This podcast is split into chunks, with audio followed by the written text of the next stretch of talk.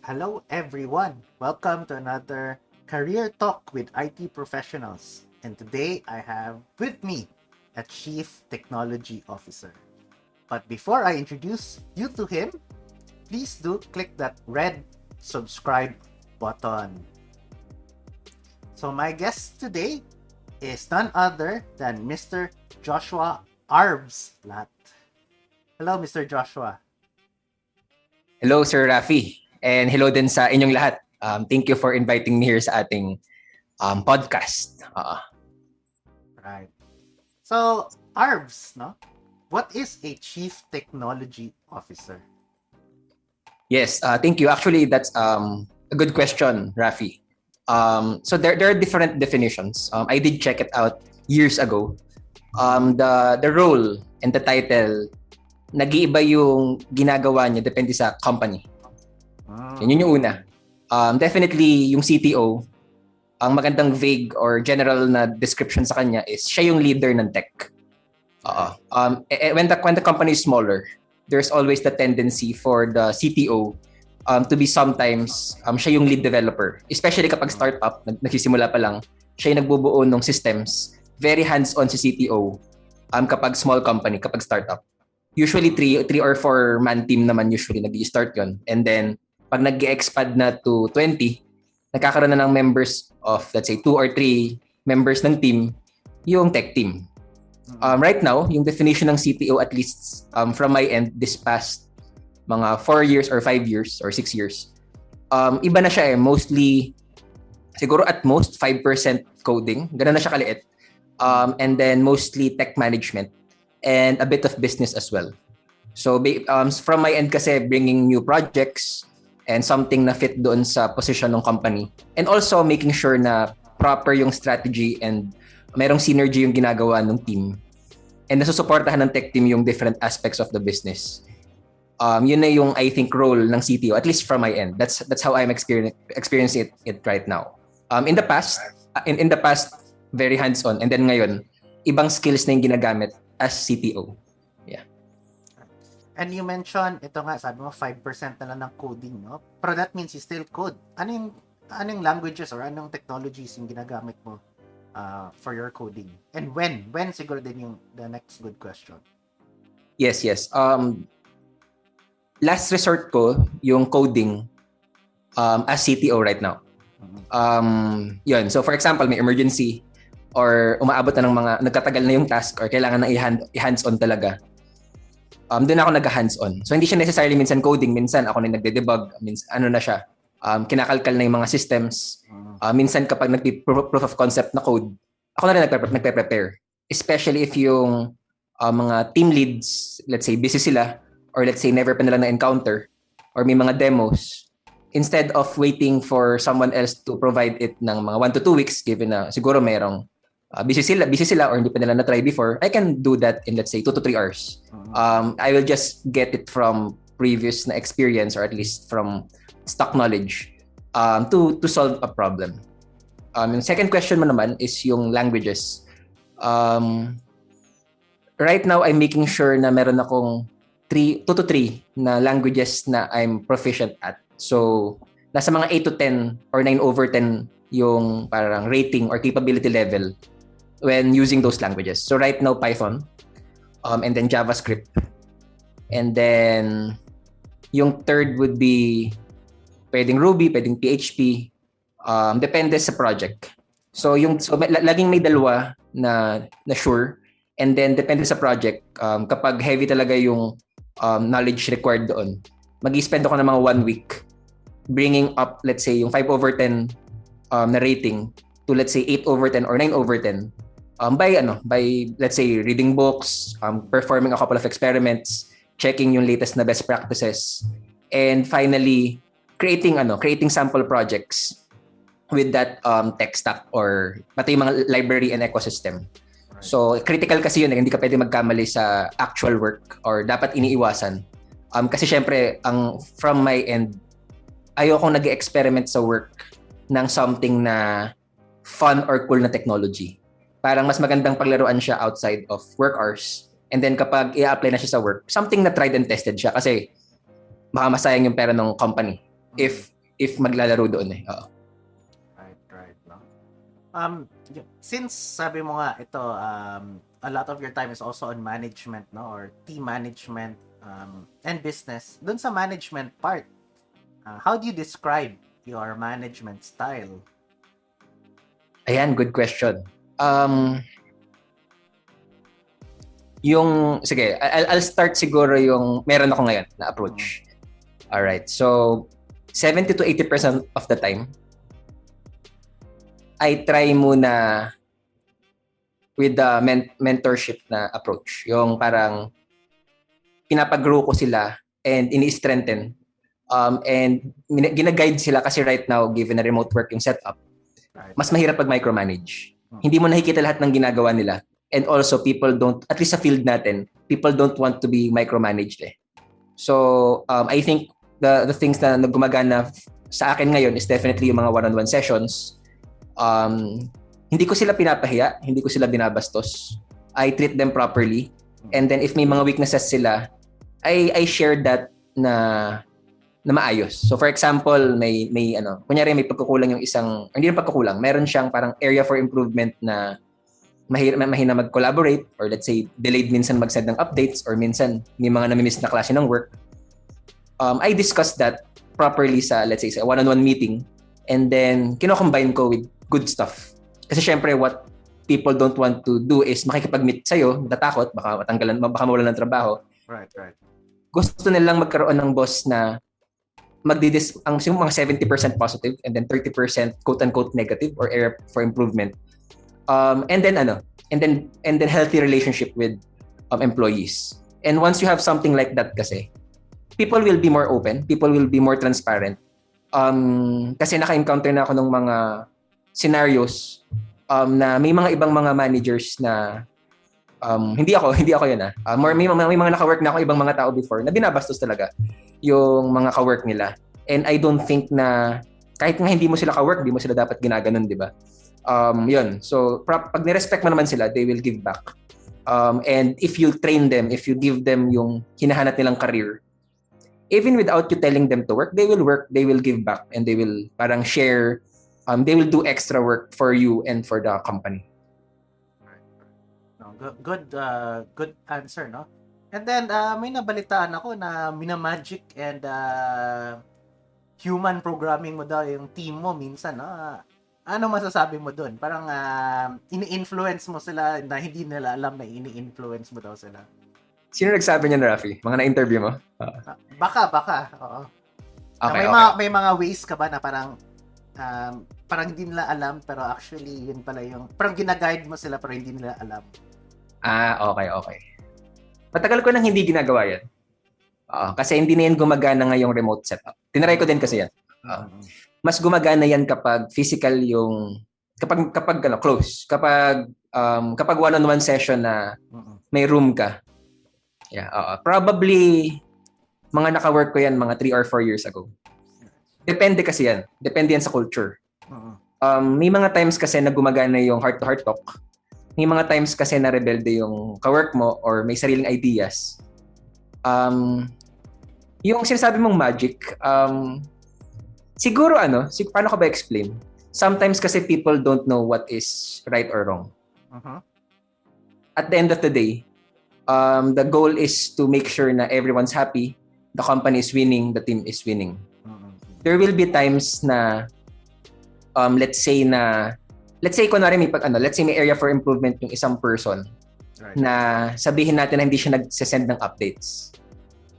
Ah, may mga times na hindi gagana yung Oy, bakit di ka nag-send ng updates? Siya syempre ganoon, 'di ba? Or parang send or, or kunyari mas direct na approach na is it okay if you can send updates mga once every week ganyan. Mm-mm. So yun yung textbook na approach na just tell them what they need to do. Right. So yun yung una kong yun, yun, yun yung una kong itatry. Kapag ano, kapag hindi na yung gumagana, ang gagawin ko ng technique, ganito, buti pa yung isang member gusto mag-send ng updates. So, iibahin mo lang ng onti yung wording. Mm-mm. Yung human behavior na yung naturally mag magpa-program dun sa person to do something. Right, right. Magandang technique yun, ha? Oo, yun. So, ano siya, parang iibahin mo lang yung pag, um, gagamitin mo yung parang Scrum concepts or parang Scrum Master strategy kasi 'di ba sa 'di ba kunyari as Scrum Master, hindi ka manager ng mga tao eh. Nagkakataon lang kasi na yung manager yung nagiging Scrum Master. Pero from a role-based point of view, equal kayo eh. Parang linear yung team. So, ang technique kasi dyan is not to be the boss, but rather to be a leader. So, one way to be a leader is to work with them. Um, another way to influence them is, let's say, outwork everyone. So, ang example nun is, kunyari, meron kang ka-work, tapos hindi siya motivated um, one normal approach would be to give someone ano a written warning. Parang yan yung traditional or siguro yan yung, yan yung approach sa ibang companies na oh hindi mo to nagawa matatanggal ka 3 months from now. Or something like that di ba? From my end kasi hindi ako believer na ganun yung kailangan ng mga tao right now. Um I would approach it in a different way. Ang gagawin ko doon is um, makikipag-meet ako dun sa person na yon magsabay kami mag-work. Minsan tatabihan ko And then mag-work ako ng 8 hours straight hanggang mga 10, 10 p.m. ng gabi. And then marirealize mo na sisipag na rin naturally yung person na yun. Right. So, so even if hindi ako nagsalita, yung action would make that person change without that person knowing. So maybe yun yung sinishare ng mga kakilala ko before na medyo na Jedi mind trick ako nito ah. Parang ganun. Jedi mind trick. No? Parang, parang, parang lead by example konti and parang influence. No? Yun yung maganda to now na remote working tayo, uh, ano yung uh, ano yung mga things na nagbago? I, I see na parang nag-level up tayo sa microphones, no? Uh, how do you feel about remote working? Ah, uh, yes, yes. Um it's super different. It's super different. Um the first thing kasi dyan is I I did feel na there's already pressure even without working. Uh-huh. So, maybe factor ng pandemic, maybe factor ng remote work. Humans are social beings or social organisms. Yeah, no man um, sa island, di ba? Sabi nila. Yes. Uh, so, minsan, kunyari, pag hindi ka nakakalabas or hindi ka nakakausap ng mga tao, may, may ano eh, may, may something weird kang mararamdaman na mag-underperform ka or parang uh-huh basta ano siya, basta parang marirealize mo na ibang-iba siya sa work environment na nasanay tayo for the past 10 years. Um, and also, I did find it important um, to to ano, to let's say exercise more. So before before ng pandemic, nag-exercise ako once per week tapos optional pa. Ngayong pandemic I exercise 3 or 4 times per week tapos 1.5 hours per session. Tapos extreme exercise pa. As in alam mo yung parang sa halip na 3 hours na gym yung equivalent, yung isang session mo. Parang compress siya ng 1 hour pero sa sobrang nakakapagod niya is um, talagang ano, boost, sobrang ibang level ng boost nun. So in terms of like yung need ng positive na energy, I, I find it one of the most important things na dapat meron tayong lahat. Um, in, sa parang personal na, parang personally and also from a team level, we need more people na kailangan nag-think positively. So at least from my end, yun yung natural na parang na provide kong help. Kasi sometimes when we're all under stress yung ibang mga ka-work mo syempre nagkakamali na na decision or parang nagtithink negatively na about things kahit na wala naman talagang problem. And what I do is kapag positive kasi ikaw mag-isip um, ang nakakat ang na, ang nakukuha ko doon is clear clear yung thought process very objective um, strategic and um, long term Sometimes kasi, kunyari, uh, di ba? So for example, uh, ma-realize natin lahat na kapag sobrang pagod na pagod tayo, tapos parang ginagawa na natin lahat, hindi ibig sabihin kasi na ginawa mo lahat at nag-spend ka ng 17 hours dire-diretsyong mag-work per day times 5 days. Hindi ibig sabihin na makukuha mo yung best results eh. Um, ang important dun is may proper balance, proper strategy um, in the sense na minsan mas maganda pang rested ka in order to to to to do the right things and to to be able to provide the right solutions and strategy for your team. Right. Um, especially kung nandun ka sa tuktok. Kasi kung mali yung decision na pinrovide mo, um, kung part ka ng senior management or excom, kalahati, uh, parang one-third or one-half ng company immediately maapektuhan ng wrong decision mo. That's why being able to be positive, being able to um, think properly and collect data um, and use that data to make the right decisions. Um, yun yung yun yung critical right now. And yun yung something na dapat mas pinapractice natin while we're working remotely kasi mas mahirap mag-collect ng data ngayong magkakahiwalay lahat ng mga tao. So yun yung yung una. And then second thing na nagbago from my end is mas kinailangan kong magkaroon ng better framework when it comes to listening to the words never said. Listening to the words never said. Ah, oo. Mahirap to kasi walang, wala ka ng body cues, no? Oo. Wala, wala na mga cues. Tapos at the same time, iba yung sinasabi kapag online. Iba yung sinasabi kapag chat. At iba yung sinasabi kapag kamit mo face-to-face. So that's something na pakiramdaman talaga siya. Depende sa mga tao. Depende sa approach mo. And you'll realize na even as a CTO, I realize na it's not parang yung pagiging technical nga is yun yung last part ng mga gamit mo. It's more of the human part na mas kakailanganin ngayong pandemic. Right, right. So, paano mo ginagawa yun, yung unsaid, no? Parang, kasi, you know, uh, as you said, since remote, eh, hindi naman to. So, dadamihan mo lang talaga yung one-on-one mo.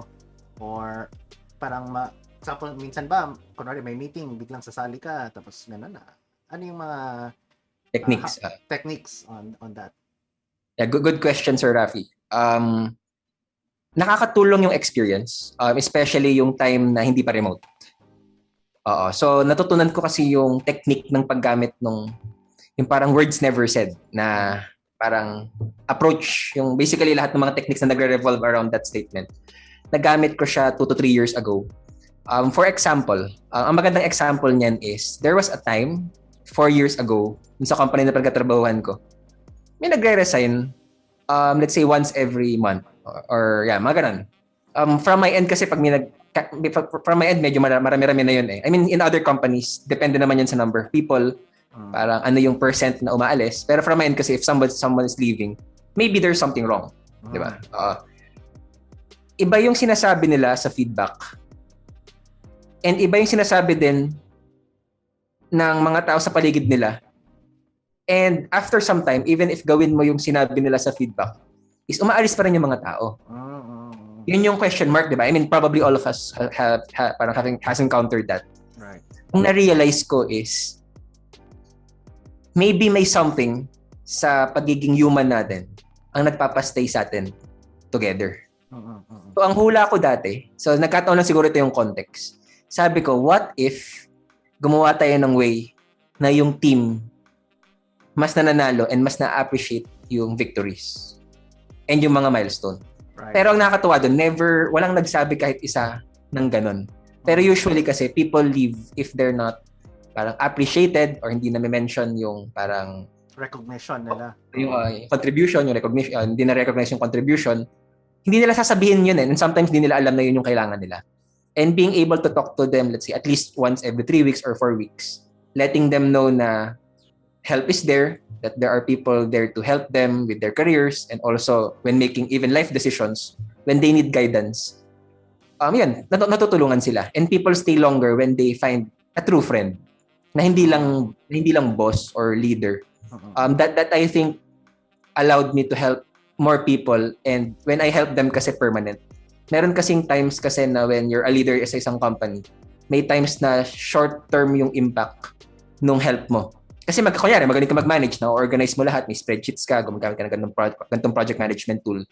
Sometimes it parang yung approach mo may not necessarily help a person grow eh. Nagkakataon kasi na baka nagde-depend sila sa'yo kasi ikaw yung sumasalo ng grant na work um, sila as individuals and professionals, hindi sila nag-grow. So what I learned kasi this past four years is, mas maganda yung approach, permanent yung growth ng mga tao nasa paligid mo. And right now, marami akong mga kakilala from my previous company na they reach out, they ask for advice, and they give me gifts sometimes. Um, kasi they really appreciated yung help na pinrovide ko before na I did those things unconditionally. Right, right. Um, yan. So, nakakatulong yung parang pag in-upgrade mo sila, they will cherish it. And then they will remember you for that one. Oh, Na, ang, ang weird nga, nalala nila yung mga magic eh. Pero, Right, Ah. right, no. Um, speaking of kanina, no, na-mention mo, exercise, no? Um, as a very young uh, CTO, uh, we, I know, no, per, I know you personally, and alam ko, uh, uh, you're very passionate about currently uh, Muay Thai, no? Um, yan yung exercise na sinasabi mong intense, no? Maybe you can also further expound, uh, bakit Muay Thai naman, no? Um, napili mo ba siya dahil intense siya or may parang uh, may specific versus let's say boxing or um, maybe I you know may ibang martial arts Yes, actually good question. Um, ikaw pa lang yata yung first person na nagtanong bakit Muay Thai. Parang na-realize ko nga parang nagkikwentuhan lang boxing Muay Thai ganyan. Bakit hindi basketball? Bakit hindi ganitong sport? tama Um, when I was much much much young, younger, siguro high school or college, Mm-mm.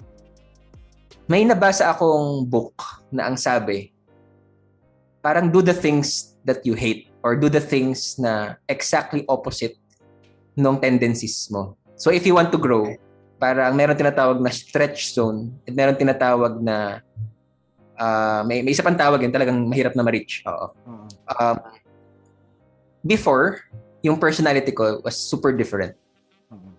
I, I- I was super shy, torpe, um, basically, ano, mababa yung self-confidence. Mhm. And hindi rin ako yung tao na um, confrontational. I mean, I'm not saying na confrontational ako right now. Pero what I'm saying is, I am more parang confident uh, when dealing with people. Um, kasi before, parang tech person, gawa ng program, wow, amazing, nakagawa ng high-tech na program.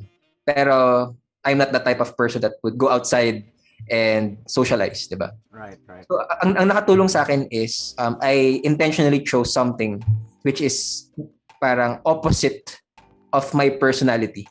So, kung ako yung type of person na parang kind or parang soft or hindi ko alam yung proper word for it, Mm-mm. um, I tried something na medyo extreme na striking, brutal, um, intense, extreme, tapos parang hindi mo kasi ang ang ang Muay Thai kasi is art of eight limbs. Hindi siya sport talaga initially. So, ang sport kasi is may game, may goal ganyan. Pag Muay Thai kasi sobrang iba niya sa boxing kahit na akala mo akala mo nadagdag lang. 'Di ba sa boxing may, suntok-suntok lang, 'di ba? Pero kapag Muay Thai na, yung siko pa lang and yung knees, kahit na hindi ka trained, accidentally mo lang accidentally mo lang masiko yung kalaban mo. Um, pwede na magkaroon ng serious injury.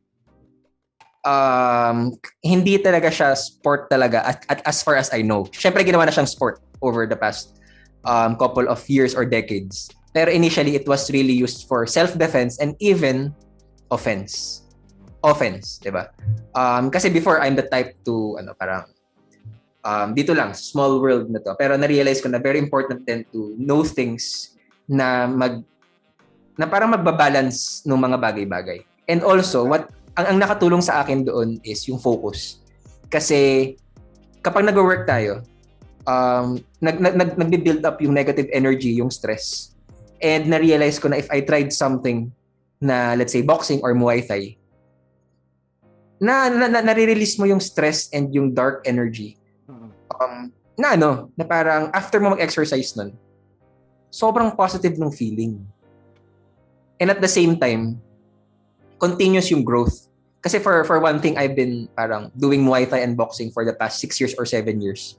Yung first five years dun, sobrang bagal ng growth. This last year lang ako talagang nagpa four times per, yung past two years, mga three to four times per week. Kitang-kita ko yung effect niya in terms of like the mental maturity, um, and also yung part na kahit na mahirap na push pa rin. 'Di ba? So for example, nag-gym ka. So if you were to compare gym and Muay Thai, pag nasa ring ka na, hindi pwedeng sumusuko, hindi pwedeng parang tatakot ka na parang hindi ko kaya, hindi ko kaya. Eh nasa ring ka eh. You have to push through even if, if it's super hard. Mm-mm. And that applies in life also na kapag marami ng mga challenges, hindi ka pwedeng magkaroon ng mental breakdown, hindi ka pwedeng magka-anxiety kasi nga na-pressure ka. Mas maganda na meron ka ng mental stamina and meron ka ng um, awareness na how do you adjust if you think na you can't do it. Parang how do you push through? Um, kailangan magkaroon ka ng grit. And yung training na na-encounter ko once every what, two, two days, for example, kahit na ayaw ko na, pipilitin ako ng trainer, hindi, kaya pa yan. Kahit na kunyari tinatnamad ako or inaantok, pipilitin akong mag-exercise tapos makikipagsuntukan pa. Um, ang okay dun is ano, um, tama, tumataas yung grit and yung um, may tawag dun eh, yung parang something to pain. Yung parang kahit na, nasas, kahit na nasasaktan ka na or parang durug-durug ka na. endurance to Ah. pain Ayun, oo, yung ganun. Oo. So kahit na durug-durug ka na, for some reason, ikaw pa rin yung nakatayo and ikaw pa rin yung magbubuhat um, sa isang team na let's say, nag-give up na. And, and once people are with that type of person, they will also push through. And ma- nakakatulong siya from my end kasi kahit na lahat ng mga tao, pagod-pagod na, ako dire-diretso pa rin, positive, parang, hindi, kaya natin to. Um, nak- nakatulong sa akin yun kasi, yan, may positive energy ka, loop, naglo-loop lang siya. So, nagiging sustainable way din siya, and at the same time, healthy ka. When we, right now, nung, kapag kinompare natin yung age natin ngayon na 30 plus versus yung 20 year 20 plus tayo before, yung younger CTO pa tayo. Oo. nung, nung 20 plus tayo before, iba na yung ano eh, iba na yung metabolism natin and yung health level. Right. So so very important na ma-maintain natin yung youth youth through exercise kasi yung prime na i-extend. So let's say na kung before naka-work tayo ng 16 to 18 hours, right now I'm confident na I can still work ng mga 20 hours dire-diretso for mga one month. Tapos mag-loop lang siya forever. Um, ganun. Um, I can probably continue continue continue this until 35 to 40, right. which is something na kailangan pagplanuhan talaga. Uh, so, na-mention mo na konti, no? nag-flashback ka na konti ng uh, medyo shy ka before, ganyan. So, balikan natin to, no? yung flashback mo. So, ever since ba, alam mo na talagang mag-IT ka?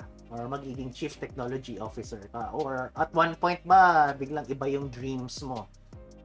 Ano yung, ano yung ano mo? Like, nung high school ka ba? Or even grade school ka? Sabi mo, ah, gusto ko talaga mag-IT. Um, nung high school ako, hindi ko alam kung ano yung gusto kong maging. Hmm. Parang gusto ko lang peaceful yung buhay ko. I mean, ganun yung, I mean, medyo kakaiba yung Oo. mindset. Oo. Um, parang, parang sabi ko, parang ah, gusto ko ng ano, chill na buhay. Gusto ko ng um, buhay na parang um, at some point, parang gusto, oh, relax lang, at tapos work-life balance, ganyan. Um, never ko in-expect na magiging CTO ako at some point. Mm-mm. Um, siguro nung bandang college, Pero bakit Ah. pagka, siguro, bakit IT yung pinili mo? Ah, may, may, uh, no, ang daming, siguro mas madami, or, abi, akala mo ba chill lang yung IT at that time? Parang, ah, IT chill to. ah, ay, hindi naman, hindi naman. Um, nung high school ako, first year pa lang nung high school, um, gumagawa na ako ng games. Oo, so, uh, I've been programming since high school. Um, Siyempre, kung saan ka magaling and kung saan ka masaya, yun yung pinili ko before.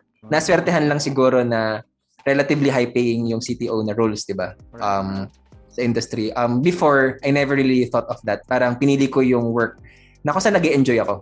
Kung saan ako passionate about. Na kahit, kahit hindi ako matulog ng mga dalawang araw, itatapusin ko yung isang something because I'm proud of what I have built. Ah, madami na tayong na budol dyan, no? Eh, eh, gusto kong gumawa ng games. Ah. Ah, so, yun yung uh, start, no? Ah, gusto mong gumawa ng games, um, kaya nag-IT ka. And then, afterwards, ah, ano, ano yung journey mo? Like, ano yung mga skills na kinuha mo? Ano yung mga decisions na ginawa mo para parang naging naging sabi mo naging shy ka na programmer to now being a CTO. Ano yung journey na yun? Ayan. So, nung bandang college ako, um, ang kakaiba dito kasi is, iba-iba yung gusto ng mga tao na gawin ko. So, yung family, relatives, parents, ganyan. Yung isa gusto maging lawyer ako, yung isa gusto maging architect ako. Hmm. Sabi ko, parang, so, so tinignan ko, tinignan ko, baka mamaya, mamaya tama sila. Pero ba, So, hindi ba masyadong late na? Kasi college ka, parang late college ka na eh. Dapat sinabi nila sa'yo yan, high school pa lang, no? Para, And then, nung college ko kasi, first course ko architecture. Ah, okay, okay. So, parang, ano, parang na, nabudol ako siguro, or na Jedi mind trick na, ah, ano ka, baka magaling ka mag-drawing. Eh, hindi talaga ako magaling mag-drawing eh. Dito ako sa programming, di ba? So, also, um, gusto din ako maging lawyer at some point. So, ang ginawa ko nung bandang fourth year is kumuha ako ng mga subjects kasi may mga may mga requirements pala yung yung sa law na kailangan marami kang English units, Mm, marami kang parang psych or socio ganyan. Um, kinuha ko yun, pero na-realize ko kulang pala English ko. So, buti hindi na nag-push through. Kasi ang daming English na, na subjects na required yung yung sa law. Tapos yung sa ComSci, parang ilan lang yung English eh. Parang tatlo lang yata yung required. Right. Tapos puro mga puro mga math, science, technology. Um, buti hindi natuloy. Pero na-realize ko na if I were to choose a field, regardless of what it is, yung unang rule doon is it doesn't have to be driven by passion. Yun yung una kong realization ng college. It's more of like doing it right, doing it properly. Excellence, no? Ayun yung tawag doon. Excellence. Oo. Oo. Um, so if I were to become a lawyer, dapat sobrang galing. If I were to be um, an IT professional, dapat sobrang galing. And that was already planned out nung college pa lang kasi we only live once. 'Di ba? Parang ang pinaka-critical na age for a professional would be yung last two year I mean opinion lang to ah, yung last two years ng college saka yung first five years ng work. Right. And I had to make sure na yung seven years na yun, walang distract walang distraction. If anyone would try to parang affect that, I will be parang very serious in making sure na hindi ako affected. So, pinoprotektahan ko talaga yung seven years na yun. And I knew na if I were to get it done correctly, magiging mas madali yung next 10 years. Kasi yung next 10 years after nung first 5 years mo of work would build on top of the career that you have prepared dun sa first 5 years. So, syempre, yung first 5 years, after nung um, after nung work ko, after nung work hours, um, let's say, 8 uh, 8 hours to 9 hours of work per day, ang ginagawa ko is yung additional 8 hours, nagte-training ako, parang Batman training, na inaaral ko na yung mga bagay na um, na hindi ko pa talaga dapat gagawin, pero probably gagawin ko 3 to 5 years from now at that point. And also, I decided to be more active sa community. I think second year ko yata kayo na-meet eh. Oo. So, nasa Ava ka pa yata ng Rafi, di ba? Right. As uh, I think hindi ko sure kung sa GoWab tayo nagsimula or even before that, no? Ah, pero before nasa Taste Central ako, tapos ikaw nasa Ava. No, Tapos, tama, tama. Yung yung first memory ko nun is pinahiram mo ako ng ano ng something kasi hindi gumagana yung something nung nagpe-present ako dun sa AWS meetup. Really, ah? ah, yung ano, yung connector. Nalala ko na. Ah, So, okay, so, okay. so ah, 'di ba 'di ba may laptop 'di ba? Tapos Oo. nung time na 'yun hindi pa wala hindi pa uso yung mga universal connectors. yes, yes. oo. Parang kahit na technically competitors yung, comp- yung company natin. Nagulat ako na, oy, si Rafi ano ah, parang actually competitor yata yung dalawang. Yung di ko alam kung competitors yung Taste Central and Ava. Medyo, medyo, medyo. Ah, parang nagulat ako na parang, oy, si Rafi pure pu- pure professional na hindi siya yung ganong klaseng tao na nag-aarapalan. Ah, hindi kasi pwede, di ba? Pwede kasi mangyari yun, di ba? Oo, di ba? So, nung, nung shinare mo sa akin yun, then, doon, doon ko na-realize na, okay, this this person can be someone, ano, parang, parang I can, ano, I can work with, I can parang ask advice from. And that's what I did. Ang ginawa ko kasi is, nag-join ako ng AWS user group. Na-meet kita, tapos na-meet ko si Diwa, saka na-meet ko si, I forgot his name, yung Peruvian. Ah, anong pangalan ulit ni, ano? Si, um, sorry na, uh, uh, it, it will get back to me also. No? Medyo matagal na, tagal na rin kasi yun, na hindi siya active. Ah, yung sa ano, yung sa, oh, tapos pinalitan siya ni Sa Mike. Iri. Oo. Ah, sa area, oh. Tapos ano, parang, nung when he had to go back to Peru, si Mike pumasok. yes. And I, I and I took advantage of the opportunity na mas matanda kayo than me. Mm, Kasi from my end, ang ginagawa kong technique is I try to learn dun sa mga kwento nyo. Kasi nag-meet tayo once per month, di ba? And nag-meet tayo in person. Um, na- nakakatulong yung pag-contribute sa community pero from my end, sobrang nakatulong sa akin yung kausap ko kayong mga masatanda sa akin ng mga 3 to 5 years. Kasi syempre, ma-reach ko din yung point na tatanda ako ng 3 years from now at that point and may experience ko yung mga na-experience nyo. So, yun. Um, technically, mga mentors ko kayo nung time na yun. Kasi nag-uusap-usap tayo tapos yung utak ko parang nagiging mas aware sa mga possible things Right. na mangyayari sa future. And ang mas nakatulong sa akin nun is nung bandang fourth year ko na dun sa previous previous company ko. Actually, ikaw nga, Rafi, nagsabi sa akin na, actually, Arbs, CTO level ka na, eh, lipat ka na ng company. Kung na, Oops. ah, na- na- naalala mo yun, di ba? Nung nandun Ah, tayo yeah, sa, yeah. sa Makati na restaurant, yung UCC. Mm, Di ba? Nandun tayo nun eh. Nasa, nasa, UCC, nasa, nasa UCC tayo nun. Tapos ako nagtataka ako, dilipat kaya ako ng company or not? Tapos sabi mo, parang, dilipat ka na. Oo. Um, kayang-kaya mo naman maging CTO kahit last year pa eh. mm. So ginawa ko. And then happy ako na ginawa ko siya. Kasi I, I learned a lot more. I realized na there's a lot more things out there. And nakakatulong advice ng mga tao like you to ano, parang uh, na nagbibigay ng correct advice. Sometimes kasi madamot yung, yung ibang tao, di ba? Parang syempre iba natatreten. Habang yung mga taong tulad nyo, um, they're not, parang you, you guys are not afraid, afraid to to share your knowledge and experience to help people ano, in need or need of advice. Oo. No? Yan. So, yun yung story nung last parang 10 years ko. And right now, mas ma- more mostly nag-follow through lang. Nag- may momentum lang from the past um, 5 to 10 years. Right, right. No, and now, yun nga, as mentioned, um, now that you are the CTO, you're also actually the machine learning hero of the Philippines. No? So right now, as in the as a leader, you're also now contributing back to the community. And I believe, um, of course, I know na you're writing a book. No? So how's the book writing experience? Uh, maybe you can give us the title of the book and the experience so far. And thank you for that, Rafi. Uh, um, ang title ng book would be Amazon SageMaker Cookbook. It's uh, hindi siya about cooking kasi usually kapag ano, kinikwento ko siya parang ano yan magluluto ka cookbook. Um, hindi siya about cooking. It's about recipes. Chef basically recipes. Oh, re- recipes or examples of how to do machine learning and machine learning engineering um, sa AWS na platform using SageMaker na service slash platform. So ano siya? Um, it's a, it's a fun experience. It's a rewarding experience. Um, ang ano siya, from my end kasi I ask advice from people. Parang why do they write books? Right. Um, may, may mga nakausap ako na parang nako sayang yung effort. Inis in-start ko kasi siya last year bandang April or May or June, I can't remember. Uh-huh. Um, yung big portion ng book tapos na nung bandang December. Kasi ano lang naman yun eh, parang within 3 months to 4 months nga marami ka na masusulat eh. Lagpas-lagpas na nga yung content eh. Um, ang ano dun, ang important, uh, ang, ang, ang, yung ibang tao, that's why they don't want to write books, is they don't find it um, parang hindi paying well daw. Kasi syempre, you, you will only be parang paid for a certain amount um, for writing a book. And that and that's the reality. From my end kasi, the pay doesn't matter when writing the book. Actually, hindi ko na nga na-check eh. Uh, more of mas important from me yung experience while writing the book. Kasi, alam mo yung parang mababalik ka dun sa point na beginner ka ulit. Kasi ma-force ka mag-research. And yung hunger mo, babalik as a professional.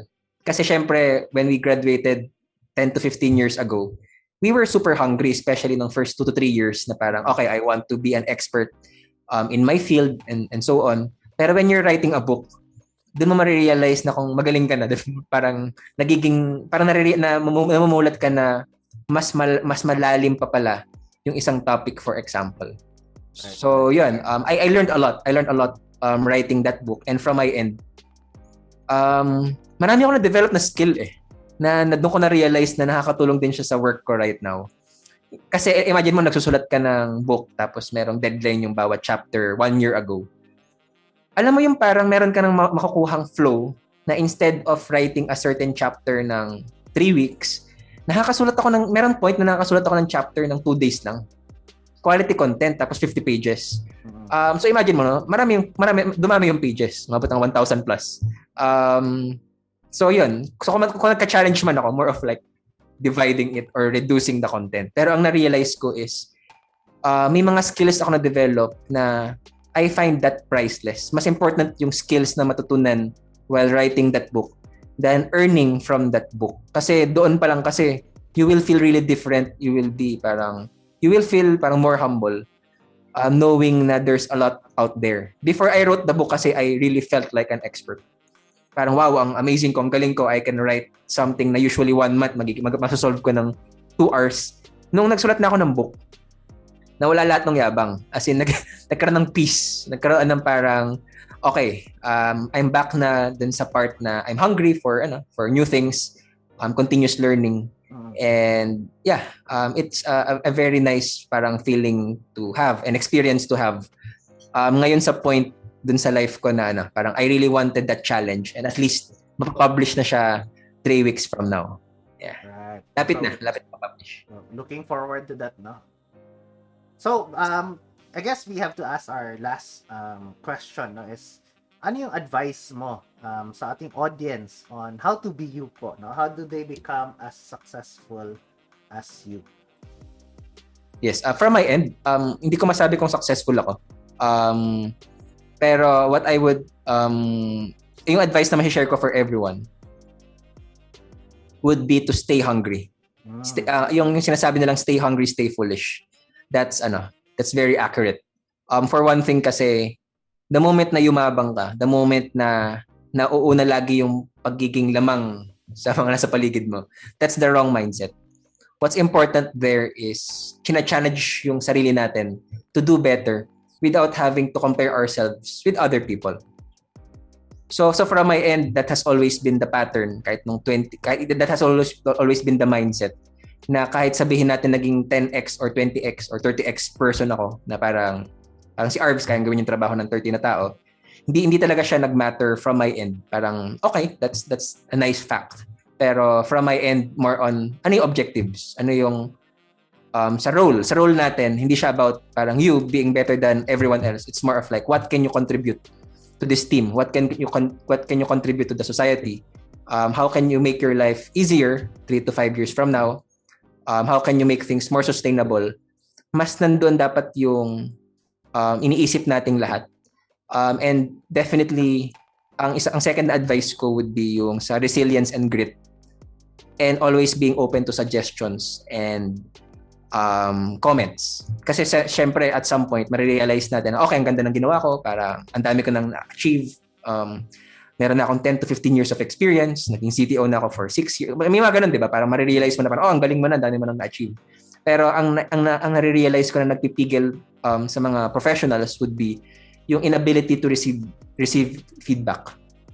Nagiging defensive tayo um, most of the time um, kasi sometimes nakaka-hurt yung comments. And na-realize ko this past four years is, okay, maybe ako yung mali. Parang mas magandang ganun yung approach. Kasi mas madaling baguhin yung sarili natin kaysa baguhin yung mga nasa paligid natin. And usually, when we change ourselves, the world will change also. So if we want to change the world, it's better to start changing ourselves first. Right, right. Ganda na, no? And again, audience, if nakarelate kayo, if um, you know, uh, sa mga advices and story ni Arbs, no? Um, maglagay kayo ng comment below. Um, share niyo tong video na to, no? Um, and gusto ko lang din mag-add, no? Yung stay, hung- stay hungry, stay foolish. Hindi ibig sabihin nun, magutom ka na lang. Uh, Siyempre, pag nagutom ka, kumain ka naman. Pero, that means, uh, huwag kang magpabusog lagi. Parang, Hungry dapat. hungry dapat, hungry dapat na pero hindi ibig sabihin na wala kang gagawin at li, mag, maging hungry ka lang, no? Period. Dapat always parang cycle, di ba? Hungry, mabusog, wag mag-content sa busog na 'yon, ma-hungry ulit, dapat cycle talaga. No? Continuous improvement. Bagay yun sabi ni Arbs. Right. So Arbs, bago tayo mag-close, no? Um, any any last shout out or call to action or anything na you wanna promote? Yes, um, I think ano, um, one last advice na lang. Mhm. Um, one last advice is to have fun. To have fun, um, take care of yourself, and think long term. Kunyari, from my end, parang, oy, merong mic na na parang umiilaw ng RGB, di ba? Parang, Wow. try nga. Di ba? So, parang pe- people think na I'm a serious person. I'm actually not serious. Eh ba, Rafi? Parang, nag- puro nga kalokohan nga tayo, di ba? Pero, I mean, in a good way. Um, usually very private, creative. oo. Ah, Pag, pag so- close na, pag close, oo. Uh, so, so kapag close na yan, ganun. Pero kunyari, from my end, parang I make sure na there's fun, there's a proper uh, balance between work and life. Kunyari, gagamit tayo ng technique na work-life integration, Mm. 'di ba? Inst- parang para siyang ano, iniba mo ng onti yung work-life balance. Ginamit mo siyang work-life integration para mas ma-shoot mo yung life dun sa work. Um, yun. And also, yan, have fun, parang be creative. And yeah. Uh, yeah, um, and being a- being open and to to watch these types of parang shows din kasi definitely ang daming videos dun sa Young CTO na ano na playlist na let's say na pinanood ng isang young professional lahat ng yun. Yung wisdom ng mga taong nag-share dun sa mga videos na yun. Imagine mo, inabot sila ng mga 10 to 15 years to learn all of that tapos shinare nila doon for free. Right. Parang right. take take parang take advantage of that kasi ngayon merong surplus of information. It's about choosing what you want to absorb. And I think na yung Young CTO na channel, mag-subscribe kayo kasi Yes. it will only do good for you eh. Oo. Tama, tama. So thank you uh, for that uh, um, shout out, no? Um, Arbs, no? And I guess that's it, uh, audience. Thank you so much and goodbye. And of course, if you like our content, don't forget to hit that like button, subscribe button, and notification bell.